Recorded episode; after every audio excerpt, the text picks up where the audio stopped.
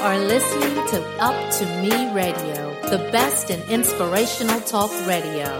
It's up to me.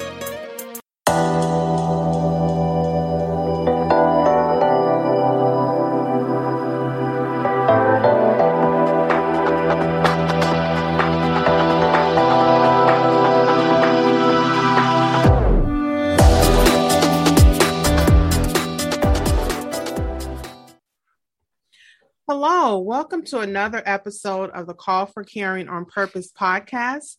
My name is Michelle Bolden, and I'm your host as we journey through caregiving together.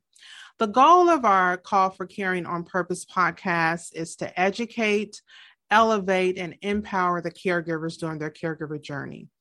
Our initial episodes are going to take us to our third annual Family Caregiver Expo, which is going to be held on Saturday, November the 20th. We'll provide additional details at the end of the conversation about the expo. So, today we're continuing a conversation on the series around planning the caregiver journey. So, our topic today is legal resources.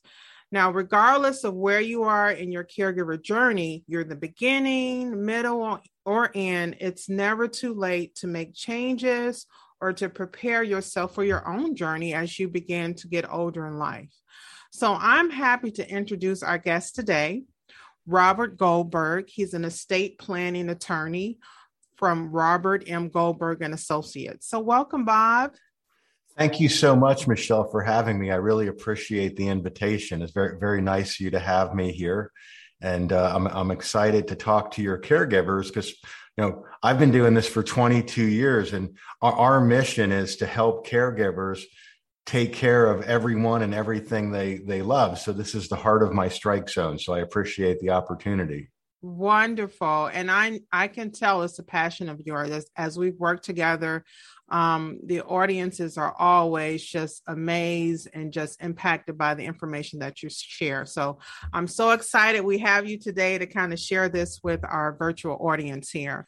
So, can you share a little more about your background and, and your current work? Sure. Just just a little bit about me. I'm I'm originally from a little town called Paramus, New Jersey. Paramus means land of wild turkey and Lenni Lenape Indian. So that's extra bonus knowledge for everyone. And uh, one secret people don't know about me is uh, I'm a proud Paramus Spartan, class of 1978, okay. and I'm I am a member of the New Jersey Wrestling Hall of Fame as the team of the decade. Wow, so, that is something I didn't know. Interesting. I, so, so, you know, and you know, what I learned from that is, you know, you, you, don't have to be great yourself if you surround yourself with a good team, and that's important for caregivers to right. know. You know, right. you know, family, friends, home health agencies estate planning and elder law attorneys there, there's people out there that can help you. You don't have to do it yourself. You can fulfill a team and then that will make you a member of the hall of fame. Absolutely. now now a- after graduating from high school i was lucky enough to get an appointment to the united states military academy at west point and uh, i graduated from there in 1982 and I was a helicopter pilot for a while. Wow. And un- unfortunately, I got adult onset asthma and I could no longer fly. So I left the Army and I went to law school, graduated from the University of Michigan Law School, and uh, went into practice in 1990. And since 1995, I believe, I've been practicing elder law. Oh, wow. Which is really the, the part of estate planning that deals with helping people and their caregivers plan for chronic disability. Right. Right. And, and that's what this is about. Mm-hmm. Caregivers are helping people who have a chronic disability and can't take care of themselves. Right. Right. Um, so you know, and as we have these conversations, people often um, think about those who are caring for may only be seniors or, or elders, but this could be with for anyone who has a disability. And so when we talk about the family caregiver, we're talking about all types of family care. Right, right. As long as you're caring for someone, yeah, right? What what what you're talking about was my was my first epiphany of elder law. Okay, because elder law is planning for chronic disability, right? Right. And, and, they call this the practice of law for a reason. Like you you get this case come in, and it's kind of like Forrest Gump right mm-hmm. you get these different boxes of chocolates and pieces of chocolate and you know w- way back when I, I, I got this case involving a disabled granddaughter who had inherited money from her grandfather and it, and by inheriting money directly it, it kicked her off of su- supplemental security income and from medicaid mm. and you know medicaid is vitally important to help pay for long-term care for older people with a chronic disability but it's the same body of law right. for you know a person who was born disabled or a person could be in a tragic accident i, I live in midtown atlanta now and you know I, I, run up and down peachtree road and i see families visiting with their loved ones at the shepherd center mm-hmm. and i would imagine people had car accidents or they right. dove into a pool so you know you could be born disabled and you need someone to help you right. you could be in an accident you, you could age and need care right you know, so let let's kind of talk about that because what we wanted the discussion I want to begin is to talk about estate planning. And right. so I know we've had that conversation a lot in the past, but can you tell us what estate planning is? Because I think we have an image of estate planning as someone who has large amount of money and, right. and all this land. So can right. you tell us what estate planning? What what exactly right. is that? And, and, and first of all, I'm going to say I think you're right. Like like people think estate planning is about where does my stuff go when I die? And then they think like, well, I don't have a lot of stuff, so I really don't have to worry about this. So, so I, I think people have to think about this in a more comprehensive fashion. And, and my definition of estate planning starts with the idea of I want to stay in control right you you you can have a government court controlled plan where the law of the state of georgia is going to dictate what happens or you can have your own wishes spelled out in writing. So, so the fundamental bedrock principle of control. And then, secondly, kind of dovetails with the issue of control. I want to take care of me. I want to take care of my spouse if I have one. I want to take care of my family if I were to become disabled. That, that's the disability planning piece and again go, going back to elder law and, and even if you were born with a disability because of advances in medicine we are all living much much longer with disability. And, and people are going to need help managing their finances making medical decisions. And you know the, the things where home helpers comes in helping people with driving and shopping and cooking and cleaning and managing their medications helping them with bathing and eating and dressing and even going to the bathroom right. and transferring like we, we we take all these things for granted mm-hmm. and i think when you're planning for incapacity it, it's not just these legal aspects you, you need to consider where am I going to live? Am I going to live at home with caregivers? Am I going to leave live in an assisted living? Do do do do I or the person I'm caring for need so much care they need a nursing home? So so so take care of that. So control disability, then and only then think about I want to leave what I have to who I want and the way I want. And, and, people don't give a lot of thought to the fact that even when you're dead and gone, you can leave instructions to stay in control, to mm-hmm. leave what you have, even if it's just a house, right. to who you want to, to leave it to. Right. And that becomes important because do, do you want to leave money and property to a person who's in a nursing home, n- knowing that they're only allowed to have $2,000? And they're no longer going to be able to be on Medicaid? Do, do you want to leave money and property to a minor child? Mm-hmm. Right, you, you have to think it through. How am I going to leave this? Right. Right. And, and, of course, you know, everyone needs to be cost conscious. We, we, we want to do all these things in order to save court costs, taxes, attorney's fees. So, so that that's what I would say estate planning is okay. this comprehensive plan. Right. So let's let's take some key components that we deal with on a daily basis um, within estate planning. So, for example, let's talk about a power of attorney. Um, what is a power of attorney? Are there di- different types of power of attorney? Sure. And why would it be important to me as a caregiver to even have a power of attorney? Yeah, I, I'm going to get back to my idea of, you know, I'm going to be in control versus the government's going to be in control. Mm-hmm. So, so there's basically this broad idea of advanced directives, d- directives that we make in advance. And then we have financial decision making and we have healthcare decision making. For financial decision making, everyone over the age of 18, because that's the age when people are allowed to own property, should sign a durable power of attorney for financial affairs. It's durable because it survives the incapacity of the principal. The principal is the person who signs the power of attorney. That's who has to sign it. The, the person who owns the property is the principal.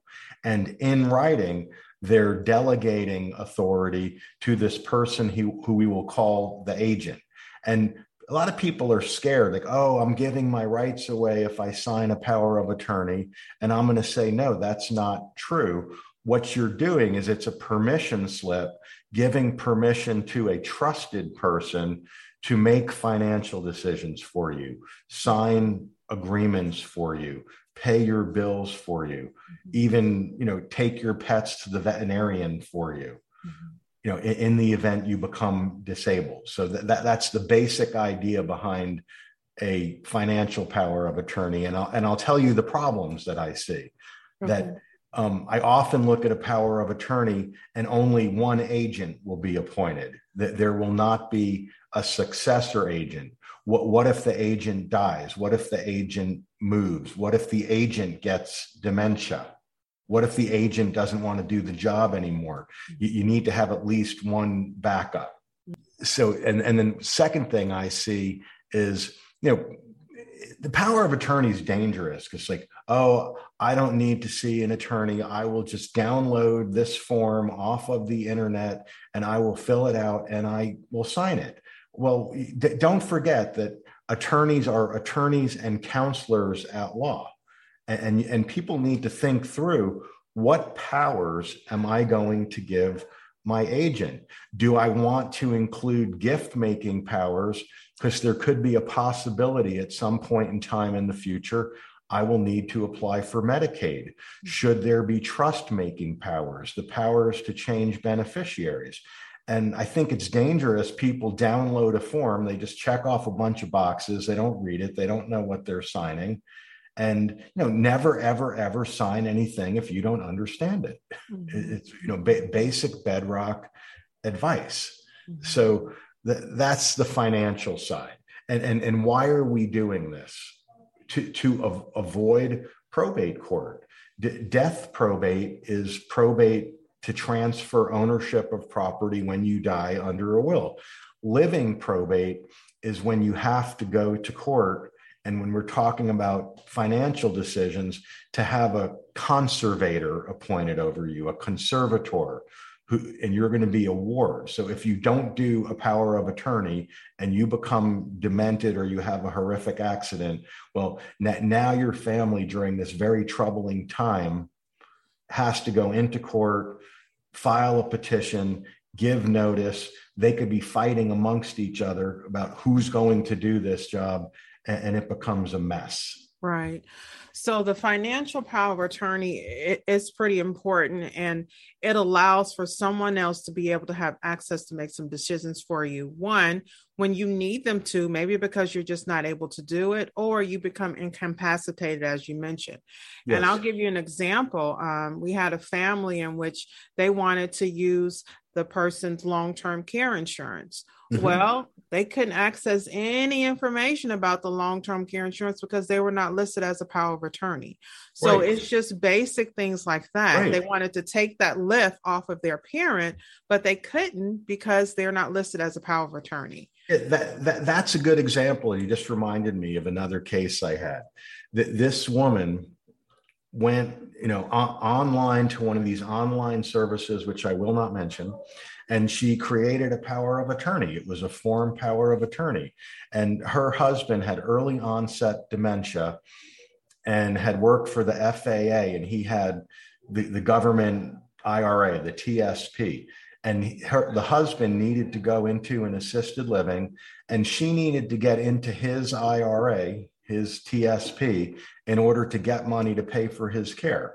So she sends the power of attorney to to the administrator of his retirement fund and they're like we're really really sorry about your husband but we can't help you there's no authority in this power of attorney to deal with his retirement funds so we had to go to fulton county probate court from fayette county you know in, in five points where you cannot even park and get, get a conservatorship so she could get access to her own husband's money. And that's another thing people think like, oh, I'm I'm married to them, you know, that they'll let me get into the account. No, no, no, no, no, no, no. Right. Mm-hmm. An individual retirement account, these long-term care insurance policies, they're owned by an individual. So, so you mm-hmm. got to have that power of attorney or a conservator appointed to get access. And so I think that it's just, you know, we're all learning in this process. And so that's the good thing that, you know, people don't understand. And I think that's why we get into some of the situations that we just mentioned. And that's why it's so good to have these conversations and people to know, because we want you to avoid to do that. And so no one is saying, you know, someone's wrong or people we just don't know. And I think that's good that people we're having this conversation, people can listen to uh, about what they need to do next. So yeah. let's talk a little bit about the health power of attorney.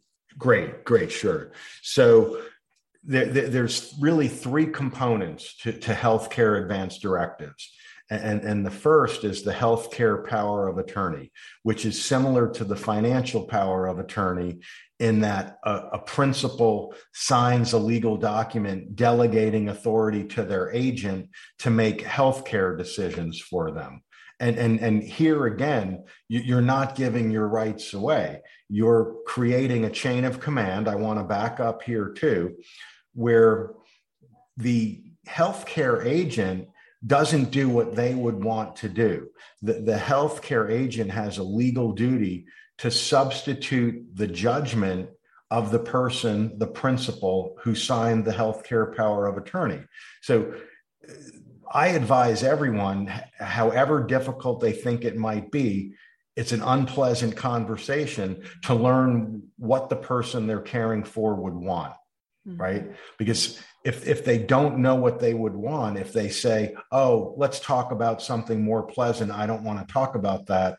How do how are you going to substitute their judgment? You won't know what to do. And, and, and I think you're doing your family a disservice if you, you sign this document and you put it in a drawer. It, it has to be the basis for a conversation. If the first time your family is faced with making a decision is when they see you in intensive care with tubes coming out of you, they're going to be an emotional wreck. They're, they're not going to be making the best decisions. But, but if it's been discussed, then at least they can go like oh i remember we th- this is terrible but we talked about this and i know what they would want, right? They, they, they wouldn't want this, they would want that. So, right. so the healthcare power of attorney, you pick the person, stay in control. That then, well, Congress created this law. It's called HIPAA, right? The Health Insurance Portability and Accountability Act. And our medical information is private as to us. So we, we want a HIPAA release to give the doctors permission to release our information to our healthcare agent. And then finally, th- there's the living will. And, and the living will is a legal document where we put in writing our end of life wishes. Now, now, why are we doing this? Well, to provide clear and convincing evidence of our end of life wishes. Mm-hmm. We, we, we don't want to leave people guessing. Um, we, we don't want to have to rely on, oh, you know, Bob was in the kitchen and he said he wouldn't want to live like grandma and be on a feeding tube. No, no, no, no, that's not enough. You know, we, we attorneys, we like things in writing, we like things witnessed, we like things notarized. He, here's the evidence of the end of life wishes. So that that that covers healthcare decision making. I, I think it's so important whether it's a legal aspect or any other part of planning for your loved one that they're included in that decision making because one you, you, honor whatever their wishes are. You may not agree with it you may not understand it but that's their wishes and we want to honor it the other thing what it does for you the family caregiver and others is that it takes a heavy lift off of making this decision for someone that sometimes can be very difficult to make when you're in stressful situations um, you don't want to feel like you're pulling the plug or making that tough decision for your loved one and they've already done that and that weight is not on you you know that you've honored their wishes and you have right. to keep the mind about that so right.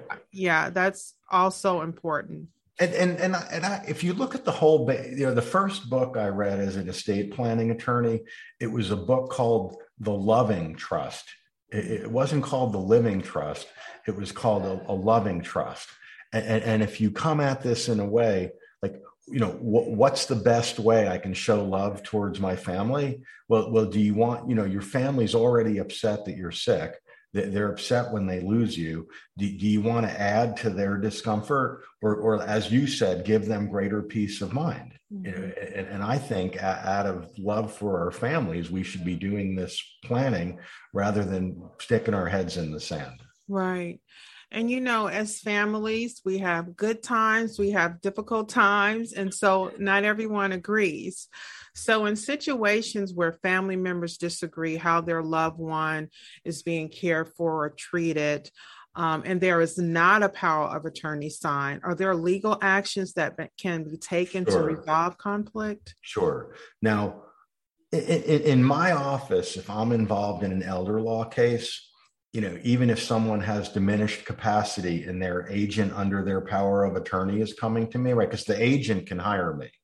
I, I always make the elder my, my client, right? And, and then I know my, my duty is to my client, and all of the family's duty should be towards the best interests of their loved one right that that that is the north star guiding star but what what what if we disagree on what the best interests are. Well, Abraham Lincoln said, discourage litigation, persuade your neighbors to compromise whenever you can, point out to them how the nominal winner is often a real loser in fees, expenses, waste of time, family drama. As a peacemaker, the lawyer has a superior opportunity of being a good man. There will still be business enough. So I would say the first step is maybe informal mediation. Mm-hmm. There's a dispute. Go to someone who has experience in these matters, hopefully, listen to them. Then there's more formal mediation where you have a, a third party trying to help people resolve disputes. Mm-hmm. And unfortunately, when people cannot resolve disputes, and, and, we're talking about disputes over care, let's say, mm-hmm. even if there's a power of attorney, we, we, we might see a petition to have that conservator appointed that this person no longer has capacity your honor judge of the probate court. And this person should be appointed the con- conservator because the power of attorney is not doing their job right? And th- that that's a court action. A petition has to be filed with the court. The proposed ward has to be evaluated by a doctor or a psychiatrist, a psychologist, or a social worker. And the proposed ward has to have an attorney appointed for them.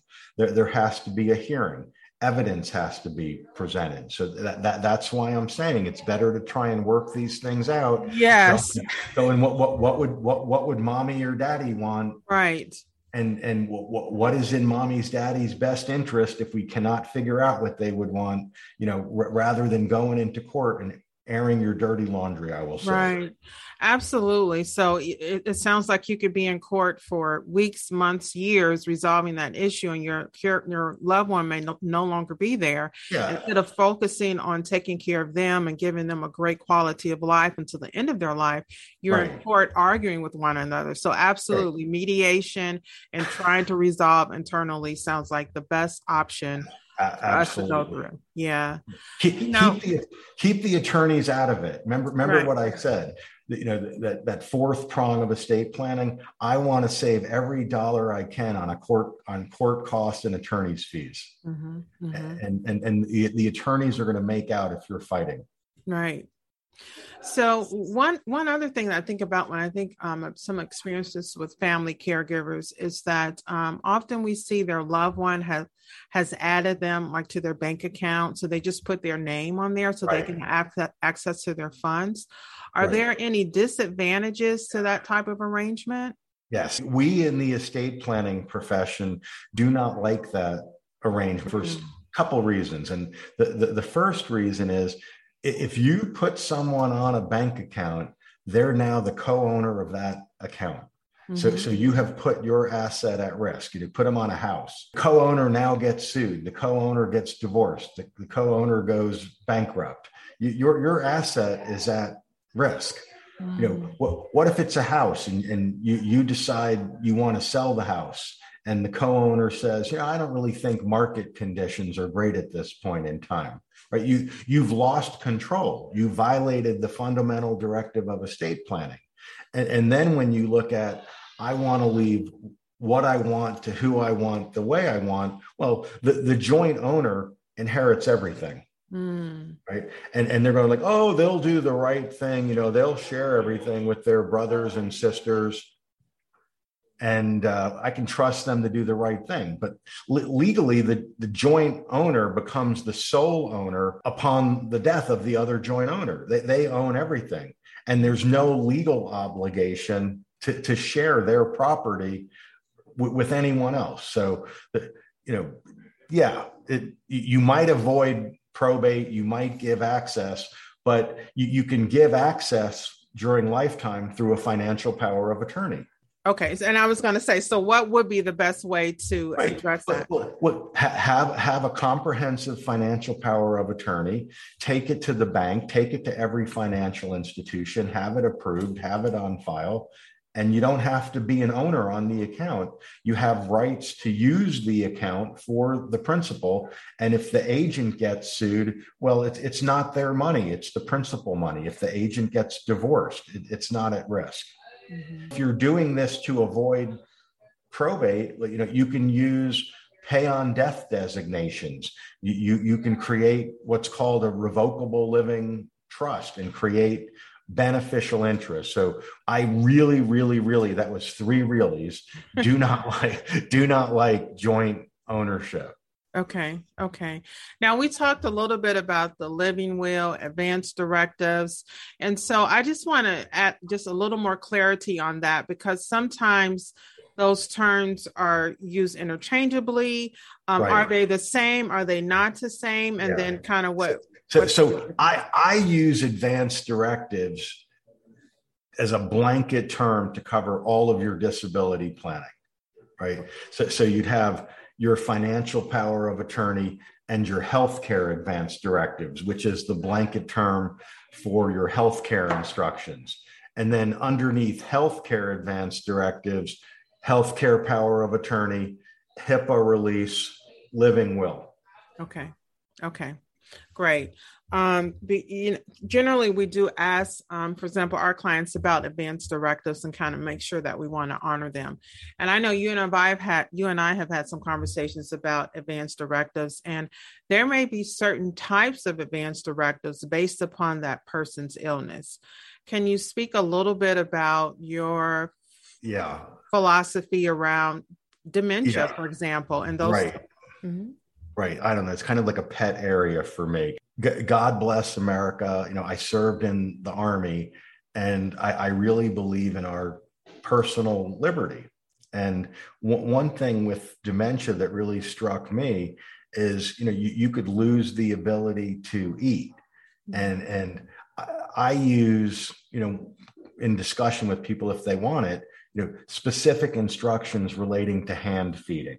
Mm-hmm. You know, ra- ranging from you know, feed me, put a feeding tube in, to you know, put food in front of me, and if I don't eat it, that's okay. Please don't for, force food down my throat. You know, I, I know I have dementia. I know this is a natural progression of d- dementia.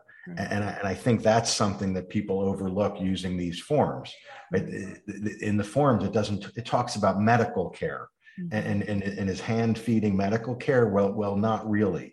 Mm-hmm. My point being, the more, the more specific we are instructions, uh, you know, imagine a daughter, you know, with the situation where, where her mother's been in, in a nursing home for seven years, mm-hmm. being spoon fed and she never had this conversation with her mother mm-hmm. you know mm. mom would you want to be spoon fed mm-hmm. if your, your life consisted of being spoon fed laying in a bed and having someone move you so you don't get bed sores and you know you don't even know that you're sitting in a poopy diaper and you, you stopped recognizing any of the family you know five years ago right wait how, how, do you not feed your mother if you haven't had the conversation yeah. but, but but if your mother told you if I get to the point where I can't recognize you, God had bigger plans for me, right? right? God made me in his image, and I'm giving you permission not to feed me because I'd, I'd rather go back to the Lord than, you know, lay in the bed in a poopy diaper. Right and you know it, it, that that is a very hard conversation to have it's uncomfortable for both parties but it's just so important that it's had because again you honor their wishes it takes the stress off of you and it it relieves them from having maybe a prolonged life that they never intended to having you know so right. i know it's a tough discussion to our listeners but you know we ask that you take the time to be able to do that. And yeah. so um so what we're going to do now is that we're going to take a sponsor break um and we're going to talk about some other legal aspects the family caregiver may need to address um as they're caring for their loved one through their journey or even just for yourself things to think about for yourself. So we'll be right back we would like to thank our sponsor, Home Helpers of North Atlanta. They are giving care the way you want to be cared for. You can schedule a free assessment at 404 624 4663. Welcome back. We want to thank our sponsor. We've been having an informative conversation today with attorney Robert Goldberg. So I want to jump right back in. And we were talking about different scenarios or legal aspects that a family care, care, caregiver may need to face. And so, are there other common scenarios that you've assisted family caregivers in resolving that we may want to talk about today? Well, you know, one one big thing that I get involved with is um, you know pay, paying for care and qualifying for VA benefits, qualifying for Medicaid. So you know and, and I look at putting together care as a patchwork quilt. You know, you might have some family caregivers and you might have some home health. As you you move down what I call the elder care continuum and you need more help, you, you might move into an assisted living, you might move into uh, a, a, skilled nursing facility. That that that's the the nursing home. So w- one of the things we do as counselors is just you know try and ascertain the level of care people need and help with the counseling aspect where is your loved one going to live? Do, do, they live in another state? Are they going to move here? When they move here are they going to move in with you? Are they going to move into an independent living and assisted living? And then we get into you know who's going to help take care of them. And if, if they're at home that that's where you, you could come in with home helpers. You get you know private duty nurses helping. You know obviously the nurses in the assisted living will help care for people. The mm-hmm. nurses in the skilled nursing facilities will help people. And, and, then you get into the area of how am i going to pay for care? Right, right? and and basically there's you know th- three ways to pay for care. You, you, you could have enough money where you can private pay for care with your income and, and assets that you might have. You know you can have long-term care insurance but oftentimes people wait too late and, and they cannot get long-term care insurance. I, I, will tell our caregivers listening in you know if, if you're you know young enough and healthy enough to qualify to have a long-term care insurance policy you know you should at least be having the, the, the discussion and find out if you can afford the premium. And then th- there's public benefits. You know th- there's VA pension, mm-hmm. which it has nothing to do with disability, has nothing to do with service connection. VA pension, also known as aid and attendance, can provide assistance to pay for help in the home. It can provide assistance to pay for assisted living. You know, it, it's a needs based benefit, and we don't have the time to get into the complexities. Well, you know, I will say that it is worth our listeners checking it out if they are a veteran, their loved one is a veteran, or they're a spouse of a veteran as well. There may be opportunities right. for them to be able to take advantage of some of those pension benefits. Right. So that is worth just kind of adding that and, note in there. And, and, you just reminded me. I want to. I want to. You know, th- th- this is new, really new news. Like the, the the the VA has expanded presumptive Agent Orange conditions. Presumptive Agent Orange used to only be for Vietnam veterans of a certain time frame. Okay, mm-hmm. Mm-hmm. And, and one new wrinkle in the law is blue water veterans. Like you don't, you no longer have to have been bo- boots on the ground in Vietnam. Mm. Someone who was in the Navy, who was in the territorial waters of Vietnam. Okay you know, is presumed to have been exposed to Agent Orange. So if someone was boots on the ground in Vietnam and they got Parkinson's disease or ischemic heart disease, and there's a whole list of things, okay. th- then the veteran could be entitled to compensation and the veteran spouse may be entitled to dependent indemnity compensation when the veteran dies you know and and th- that's a lot of money that can be right. used to pay for care. Yeah. And, and and and the other good thing is that they've added presumptive conditions for gulf war veterans. Mm. so if someone's caring for a gulf war veteran and they were previously told you don't qualify for disability benefits well they might qualify now. Okay. Wow that's great information good okay and so we talked a little bit, you mentioned a little bit about the Medicaid and Medicare programs. Right. So, so I want to distinguish between Medicare, which is medical care.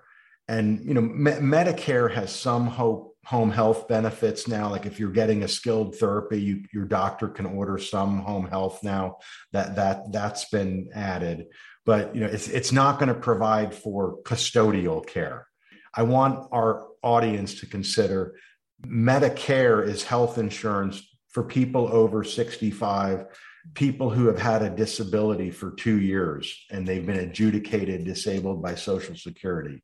Mm-hmm. Medicaid is medical aid. And medical aid will pay for care in the home under what's called a waiver program. There, there's the elderly and disability waiver that will help pay for care in, in the home. And then Medicaid, this medical aid, will pay for nursing home care. Mm-hmm. And one thing I see with Medicaid is just people are scared of it. You know, they're going to, the government's going to take the house and they're going to take everything I own. And I'm just going to say, in the interest of time, you know, th- th- there's a lot of misinformation and disinformation.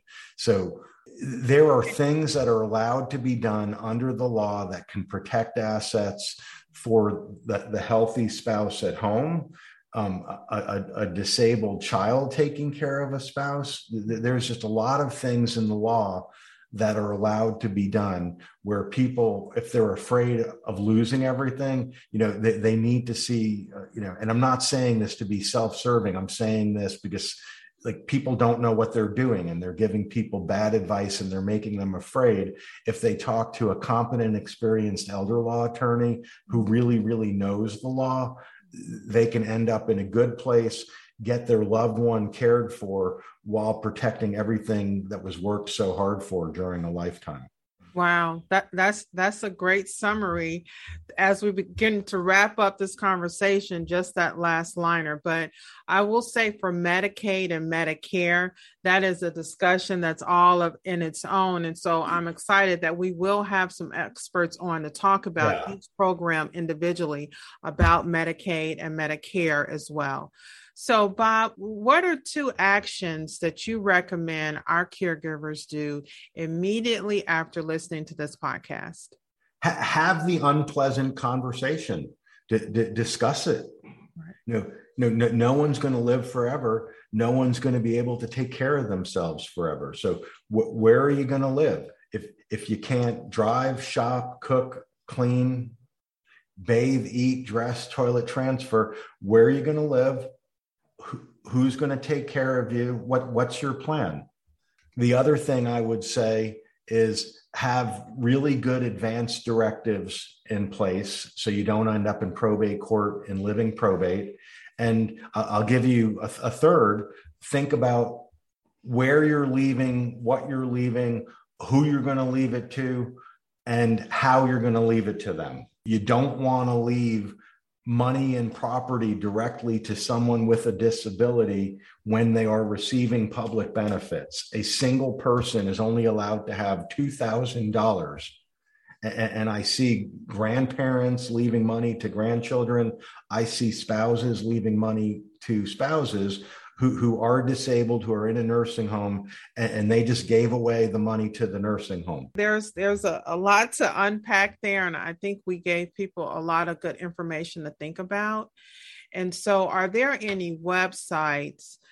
phone numbers, social media that you recommend yeah. the listeners follow and kind of keep up with that can help them along this legal um, journey? Yeah. So uh, estateplanning.com you know, just estateplanning.com has some very good information on estate planning. I'm a member of an organization called NAELA, N A E L A, the National Academy of Elder Law Attorneys. NAELA has a great website. Alzheimer's Association has a great website to help caregivers. Um, the Lewy Bodies Dementia Association has a great website for caregivers. The, the Rosalynn Carter Center is a great great resource for caregivers. Mm-hmm. So, uh, you know, I would say that those are, you know, th- things I look at. I read a great article yesterday. T- Tom Coughlin is caring for his wife. And if people Google, you know, New York Times, Tom Coughlin caregiver, he talks about the stresses facing caregivers and what a mm-hmm. thankless job it is being a right. caregiver. Wow. So, so th- those are the websites I, I, I would look at. Okay. Yeah, this definitely is a journey where people often feel like they're alone and they're in a silo, but we want to let them know that they're not. And so we want to be able to have a community around to be able to help you. So you don't have to be alone in this. There are resources that can help you. People have been where you are now and have learned what to do and how to maybe do things a little bit better or at least helpful to you so that your experience right. is good and not stressful. And, and, and I'm even going to, you know, people are terrified on spending money about spending money. But, but if you have a big enough problem, you know, does it make sense? Build a team of experts, you know, if you can afford it, right? But, you know, it, it, it's okay to help it's okay to get help and, and, and to pay for help. There's no, nothing wrong with that. People right. don't have to do this all themselves. And, and, if you're someone's agent, you, you can use their money to pay for the help you need to pay to take care of them. Yes, yes. So, Bob, it can how can people follow up with you if they have questions? Um, what's the best way to get in so, touch with you?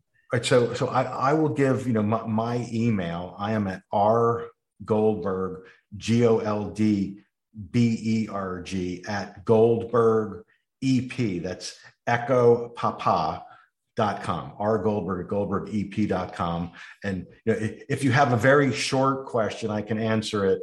If, if you have a long question i would suggest calling 770-229-5729 and you can make an appointment for a free consultation with me.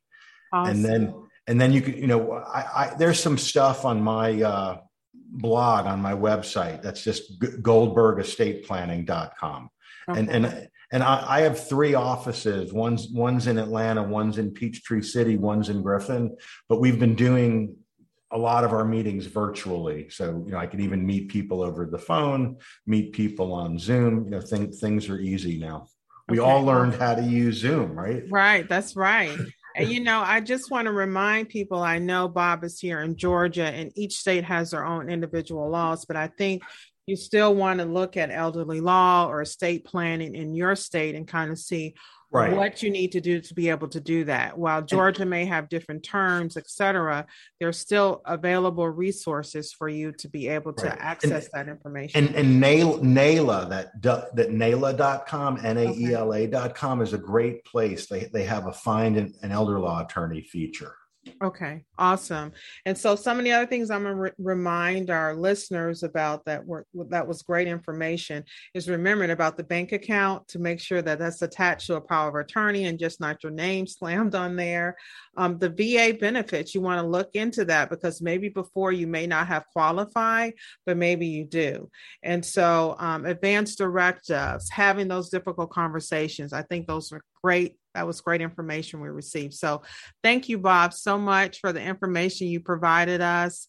Um, as usual, you provide a wealth of information. So thank you. Great. Thank you, Michelle, for having me. I really appreciate it. Absolutely. So I just want to remind our listeners that our 2021 Atlanta Family Caregiver Expo is on November 20th. Um, you can find out more information about the expo at callforcaring.org. The event is filled with home based resources people like Bob will be there to kind of guide about legal information, financial information. We have experts coming um, regarding that. A speaker series, a speaker series, disease specific education like dementia, virtual dementia tours. And so we want you to be able to join us on that day. So again, if you visit callforcaring.org, um, you can find out more information as well as register. So the Call for Caring on Purpose podcast is part of the Finding Your Forte channel on Up to Me Radio at www.up2meradio.com. It can be heard on Apple Podcasts, Spotify, and Google Podcasts. So we hope today's episode of Call for Caring on Purpose was informational for you, that we met our goal to educate, elevate, and empower caregivers. Thank you.